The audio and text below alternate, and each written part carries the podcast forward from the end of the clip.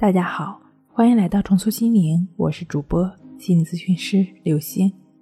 本节目由重塑心灵心理康复中心出品，喜马拉雅独家播出。今天要分享的内容是：又开始胡思乱想了，我该怎么办？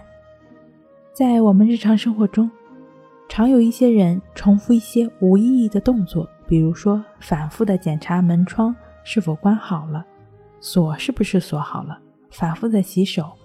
洗一件衣服，洗很多次仍然嫌不干净。有些人反复考虑一些没有意义的事情，比如说，人为什么有两条腿？为什么是一二三四五排列的，而不是反过来排列？或者是唱一首歌排列？太阳为什么在东边升起？为什么说话就会有声音？一般人的这种观念和行为，既不影响正常生活，也不痛苦，所以。不能看作是强迫症。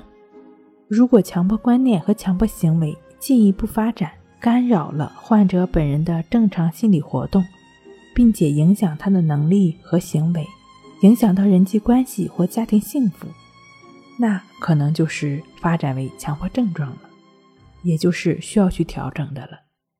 在现实生活中，我们每个人都会遇到一些挫折、不顺或需要做出选择的事儿。而这个时候，我们每个人都会为此烦恼，会不断在头脑里反复的想该如何处理这些问题呢？该如何处理它会更圆满，会避免一些接下来的问题呢？特别是当我们面临重大选择的时候，有可能这种反复的想会持续的很久。其实从另一个角度来说，这种反复的去想也是一种强迫，所以。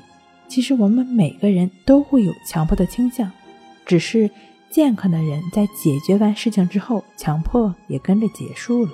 那强迫症患者的这种强迫的症状呢，往往就是问题解决了，但是呢症状仍然还在，或者是说根本没有什么问题，只是通过他的不断关注、不断注意发展出来的问题。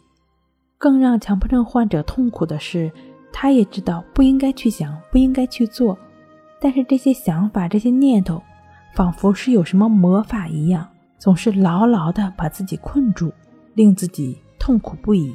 出现这种问题的强迫症患者，你也不需要担心，你可以通过融入在生活中抑制法，也就是亦是如此的练习，帮助自己不断地将心回到当下，就只是与当下同在的一个过程。就没有跟那些想法去纠缠了。持续的大量的亦是如此的练习，便能帮助我们逐渐做到顺其自然，逐渐做到为所当为了。另外的话呢，最好能够配合静坐观息法的练习。那这个练习呢，可以参加一下《淡定是修炼出来的》一书。好了，今天跟您分享到这儿，那我们下期再见。